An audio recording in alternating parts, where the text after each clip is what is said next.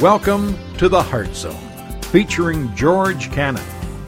This broadcast is a time of teaching and encouragement from Curwensville Christian Church. For more information, we invite you to visit us on the web at www.curwensvillechristian.org. And now for a message from the Heart Zone. Here's George Cannon. You know, guys, for the last couple weeks, we've been looking at this whole area of crossing the line, of crossing the line of temptation in our lives, which ends up causing us to be defeated, which causes us to succumb to sins that we so easily ensnare ourselves with. So we've been talking the last couple of weeks about understanding temptation. So the first week we looked at the whole issue of you owning it. The source of temptation is your own desires. Last week we looked at the tempter how he, the, Satan, uses our own desires and manipulates us into sin. Today we're going to talk about a little bit more in detail about the issue of temptation. And what we're going to see there is, is that when we talk about temptation, we're going to look at two words, empty promises. We're going to look at how temptation really presents us with what we think is a fulfillment of something or even satisfaction but the reality is, is that what it's presenting to us is his empty promises. So I want you to think for a moment as we talk about this. I want you to understand because, you know, we so easily trivialize the whole issue of temptation in our lives. Do you know what I mean? We just trivialize it. Like it's nothing. We don't need to be at all concerned about it. But I want you to think for a moment. I want you to look at your life right now. Think about who, the stuff that you deal with. Think about, don't, don't take all of the sins that you're struggling with, but think about one issue that is wrecking havoc in your life. Because everybody here is struggling. Think about one sin that is wrecking havoc in your life that you commit. And okay, and I want you to think about it. Now I want you to think about the last time you succumbed to it, or the last few times that you've succumbed to it, and I want you to trace back the progression of how you ended up doing that. So think about it. And so then I want you to, as you think back, you're going to come to a place where you recognize that it started off the last time you did it with something tempting you. Something stirring a thought, stirring an emotion, stirring a desire to go about and do this. Do you understand what I'm saying? So when I'm talking about temptation here today, when we've been talking about temptation with this series, I'm not talking about you being tempted to buy an extra ice cream. Do you know what I mean? Or if you're in a restaurant and they got an Oreo type dessert, I'm not talking about you succumbing to that, unless that's the issue. I'm talking about you succumbing to temptation to do the things that just wipe you out that are destroying you, destroying your marriage, your family. That's the kind of temptation I'm talking about. It starts with temptation. That's why this is a serious topic.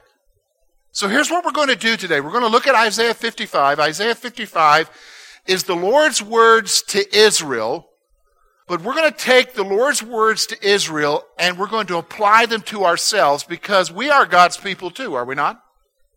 And there's some things there that we need to see. But before we get there, I'm going to present you with three things to think about concerning the lure of temptation. Why is it that temptation just draws us in? Have you noticed that?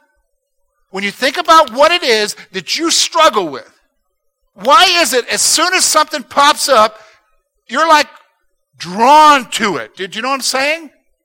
It's like, it's like the whole bug zapper concept. You remember the bug zappers? You know, there used to be a popular thing till they realized that it wasn't killing the mosquitoes, was killing everything else but the mosquitoes, okay? And you remember the, the bugs, when they see that light, it's like in the movie Bugs, you know, ooh, you know, you're just drawn to it until it what? Zaps you. That's what temptation is. So let's talk about the lure of temptation. So a couple things I want you to think about. First of all, we are attracted to the unknown. We're attracted to the unknown. That's why, can I be honest with you? For instance, if you're having struggles in your marriage relationship, there is a tendency sometimes to be attracted to someone else other than your spouse. Maybe somebody at work, Maybe it's somebody you see at Walmart. Maybe it's somebody at, a, at an event at school with your kids. Maybe it's somebody, I, I don't know where it is, but it, maybe there's a, there's a tendency to do that. And part of why you're attracted is because you don't know too much about them. It, it's like they're a person filled with blanks. Now, when you look at home, all the blanks are pretty much filled out. You know what I'm saying? When you first met the person, they were interesting. Remember, we use words, oh, they just interest me. Why? Because they got, they're, they're a person filled with blanks. Well, as you're married for a while, blanks get filled in. And what happens is, is what attracts you, what is it about the temptation is, is that you've got a bunch of blanks in that temptation and you fill them in with your thoughts of what it might be. Do you know what I'm saying? It's your fantasies about it. It's your concept of what this might produce. Do you know what I'm saying? You fill in the blanks because we're attracted to the unknown. Do you know what I mean? And usually what happens, have you noticed this? You talk to somebody and they're like, wow, she's awesome. Boy, she looks really good. And then after they work with them a while and then you say, hey, what about that girl you were interested in? Oh man, have you heard her talk? A blank got filled in. The unknown disappeared. And the attraction what? Left. See, that's the lure of temptation, is that we don't understand, we don't know, we're, we're intrigued by the concept of the unknown. Here's the other one. We only see surface gratification. This is the grass is always greener on the other side of the fence concept. Do you know what I mean? So I mean, again, if you're struggling in your marriage relationship and then you look over there and you see that, wow, it could be so much better over here or so much better over there or, or so much better in this situation or that situation. If I just had that job and if I did, you know, and, and what we see is, is we only see the surface. We only see the, the surface gratification, the, the, the, the, intrigue of that it looks so much better over there. Now, you've heard about the situation with the grass being greener on the other side of the fence, right? That's because beneath the surface is a septic tank. Do you know what I mean? Here, here's one. I just read this this week. I thought this was good. I'll share it with you. If you're intrigued by the grass on the other side of the fence because it's greener, water your own. And I thought, yeah. What do you mean, water your own? Work on your own grass. Fertilize it. Do what it takes till it's green again. Do you know what I mean? So this is the lure of temptation. We're, we're attracted to the unknown. We, we, we, we only see surface gratification, but here's the problem with temptation. We overlook the true impact of our decisions. See, we don't think beyond what it is that's standing in front of us, the temptation that's there in front of us. We don't think beyond what will happen if I truly do do this? What will happen if I truly do go beyond this? Do you understand what I'm saying? We don't think beyond that. We don't think beyond to the destruction of our decisions. First of all, Satan doesn't want you to think beyond the destruction of your decisions. He wants you to think about just the pure gratification of it, not what it will cost you later. Do you know what I'm saying? I'll say that again. You may want to write that down. Satan doesn't want you to think beyond the gratification to what it will cost you later. That's reality. Because this is the concept. Temptation is going to always be there to look for something else. And it'll look great on the outside. It'll be the unknown factor will attract you. But listen, my friends, if you go to it, you make that decision, you end up being devastated later on devastated later on. So you say, okay, wow, that's the lure of temptation. That's how serious temptation is. What do we do about it? Well, that's why we come to Isaiah 55. Because when we go to temptation, here's why we go to temptation. We're trying to find satisfaction. We're trying to find our peace. We're trying to find some sort of happiness. Because that's what temptation is offering us. Do you know what I'm saying? Temptation is offering you some sort of happiness. But God comes along and He tells us in Isaiah 55, we're going to look at the first nine verses here, that true happiness is only found in Him. So notice with me. Notice what the prophet writes concerning the words of the Lord. Verse 1 Ho, Everyone who thirsts, come to the waters. You who have no money, come buy and eat. Yes, come buy wine and milk without money and without price. Why do you spend your money for what is not bread and your wages for what does not satisfy? Listen carefully to me. Eat what is good and let your soul delight itself in abundance. Incline your ear. Come to me. Hear and your soul shall live and I will make an everlasting covenant with you the sure mercies of David. Indeed, I have given him as a witness to the people, a leader and commander for the people. Surely you shall call a nation you do not know, and nations who do not know you shall run to you because of the Lord your God, the Holy One of Israel, for he has glorified you. Seek the Lord while he may be found. Call upon him while he is near. Let the wicked forsake his way, the unrighteous his thoughts. Let him return to the Lord. He will have mercy on him to our God, for he will abundantly pardon. For my thoughts are not your thoughts, nor are your ways my ways, says the Lord's. For as the heavens are higher than the earth, so are my ways higher than your ways, and my thoughts than your thoughts. Here's what we're going to do, folks. We're going to take these nine verses. I'm going to basically divide them into two sections for you. We're going to look at, first of all, true satisfaction. What is true satisfaction? And then we're going to see in the last part of these verses the way of forgiveness. So let's start. Let's start right now with true satisfaction. First thing I want you to see is the Lord calls us to find satisfaction in Him. Look at verse 1. The Lord calls us to find satisfaction in Him. Look at what He says. Everyone who thirsts, come to the waters. And you who have no money, come buy and eat. Yes, come buy wine and milk without money and without price. What's he talking about here? Here's what the reality is.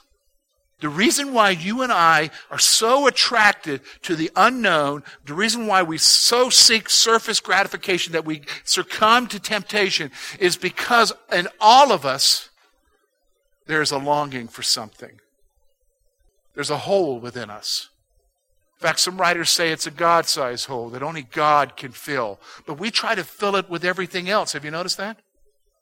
We try to fill it with work. We try to fill it with stuff.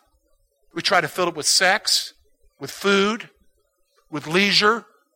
We try to fill it with all of this stuff in our lives. We try to fill it with our marriages. You know, that's possible. You're wanting something from your marriage that your spouse can't give you because there's no way anybody could give you that. Do you understand what I'm saying? Some of you need to hear that. You're wanting something from your kids that your kids can't give you because your kids aren't wired to give you that. Only God can give you that. Do you, do you understand what I'm saying? But we're, we're, we're, can I be honest? We're dumb. I'm dumb. You're dumb. I don't like you telling me that, George. You're dumb. Do you, you understand what I'm saying? I'm dumb. And so we prance around looking around for something that will ultimately what? Bring satisfaction to us. God says, find your satisfaction in me. I'll bring satisfaction to you. It won't cost you anything. Isn't that awesome? Salvation doesn't cost anything to you, does it? You just got to embrace it. The relationship with Jesus doesn't cost you anything. You just got to embrace it. Do you know what I mean? I mean, think about it for a moment. I'll, I'll talk about me for a moment. Maybe you can relate to me. You know what? I do not like stress because I can't handle it. I think I can handle it. But the reality is, is I can't handle it. And when I go through stress, I'll just be honest. George, the first thing George does is he's trying to find some relief from the stress, trying to find some release from the stuff that's happening. So I try to seek peace and satisfaction in other stuff. Like vegging in front of the TV. Do you know what I mean? Or vegging in front of my iPad or my, my computer reading the same old news 50 times over, like something's changing. Nothing's changing. Like the cheeseburger at McDonald's. It's not the greatest cheeseburger in the world, but I think it's going to bring satisfaction. Never does. When what I should be doing during the stressful times is going to the one who what? brings true satisfaction. Now, you're laughing at me. Can you relate to me? Isn't that what we do? Now, it might be cheeseburgers to me, but for you, it's something else. And for some of you, it's something really devastating. See, what I want you to understand is, is that God, God calls us to find satisfaction in Him. Why does He do that? Because here's the next point. The things we seek will not satisfy us. I, t- I, you know, I try to communicate this to young people. A lot of times, uh, you know, especially college age people, they just want to get married. Oh, I can't wait to get married. Oh, if we could just get married. Have you talked to somebody who's married?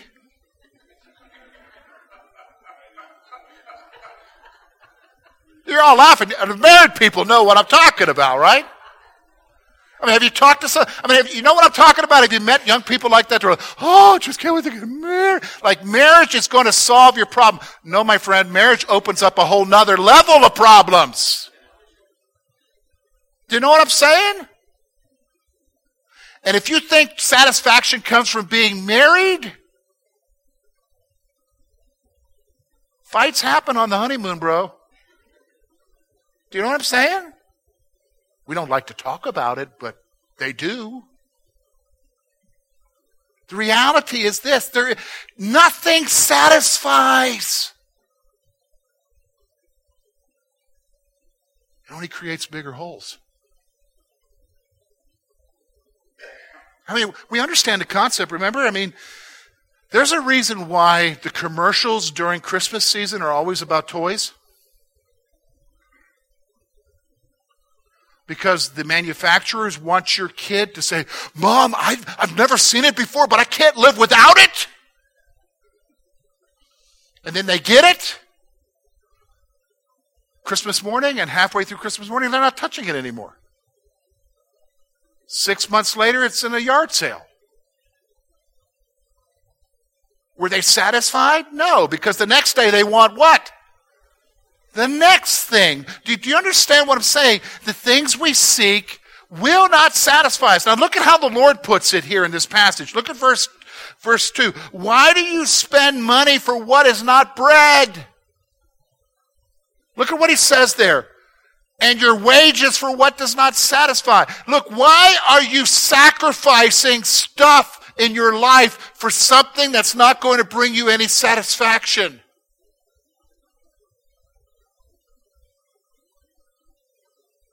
If you're a workaholic here, I'm going to be honest with you, I've been with a lot of folks on their deathbed. And the reality is, I've never heard anybody ever say, I wish I had one more hour at the office. They always talk about wanting more time with family. Why do we give and throw ourselves out there to something that's never going to satisfy us, but only destroys us. Do you understand what I'm saying? Why do we do that? That's what the Lord is saying.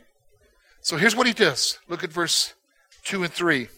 Incline your ear, come to me, hear, and your soul shall live, and I will make an everlasting covenant with you, the sure mercies of David. What's he saying here? The Lord calls us to an everlasting abundance. He's calling us to an everlasting abundance. What does that mean, George? Well, think about that abundance. Wow, that's a nice word. You know, I think Jesus used that word.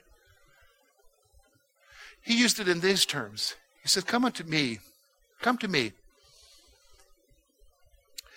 and you will have life abundantly. He gives us abundant life. Jesus gives us. I have come that you may have life and that you may have it more abundantly, was what Jesus said. That's His word. The abundance that we want, the true satisfaction that we want, the whole, the, the whole that was created in our lives, maybe through our experiences, maybe through the trauma that we faced over our lifetimes, that whole can only be satisfied, listen to me, by Jesus. Now think about it for a moment. I, I, I, want you to understand why he's the only one who can fulfill it. So for instance, if you're, if you're focused on your marriage and you want your spouse to understand what it is that they're going through and they're just not getting it, they're thick in the head, hello, they're not getting it and you're frustrated with them, can I tell you they're never going to get it? Well, why? Because they can't read your mind and they don't understand your emotions. Me? They can't read your mind, and they can't understand your emotions. But there is one who can, who knows everything about you, who was there when that thing happened to you, who understands the depths of your feelings, who understands your mind, because nobody else can read it. Who's that? Jesus. And He is the healing balm. He is the healing ointment for your soul. And abundance is not found in succumbing to that temptation. I mean, think about it. How many times have you given into it and you still aren't satisfied? You know what I'm saying? There's something wrong. It's called insanity, isn't it? We're insane. Because we keep going back to the same thing, hoping it will, maybe this next time. It's kind of like what they say with the drug addict about chasing the dragon, right? Looking for that same experience again. It's never there. But with Jesus. Now, let me just stop for somebody might be saying, well, you know, hey, man, you know, that's really great, George, but that's not been true for me. I've known Jesus for a long time. And, I, and I'm still not satisfied, and I'm thinking, okay, yeah, but you have to understand, we're not just talking about coming to Jesus and salvation. We're talking about Jesus being a part of your life every day. Not just Sunday for the one hour or two hours that you show up, not just your decision to follow Him. We're talking about Jesus being a part of your life every day. And how much are you seeking after Him? You know what I'm saying? Because the gospel writers will say this the kingdom of God is like a man who finds a pearl of great treasure in a field. And then he goes and sells everything he has so he can buy the field so he can have that pearl. Do you know what I'm saying? He does everything possible to be able to get it because he knows that's where the satisfaction is. So my question to you is if it isn't working for you in this relationship with Jesus thing, then how much are you pursuing it? How important is it to you? Because you got to pursue it.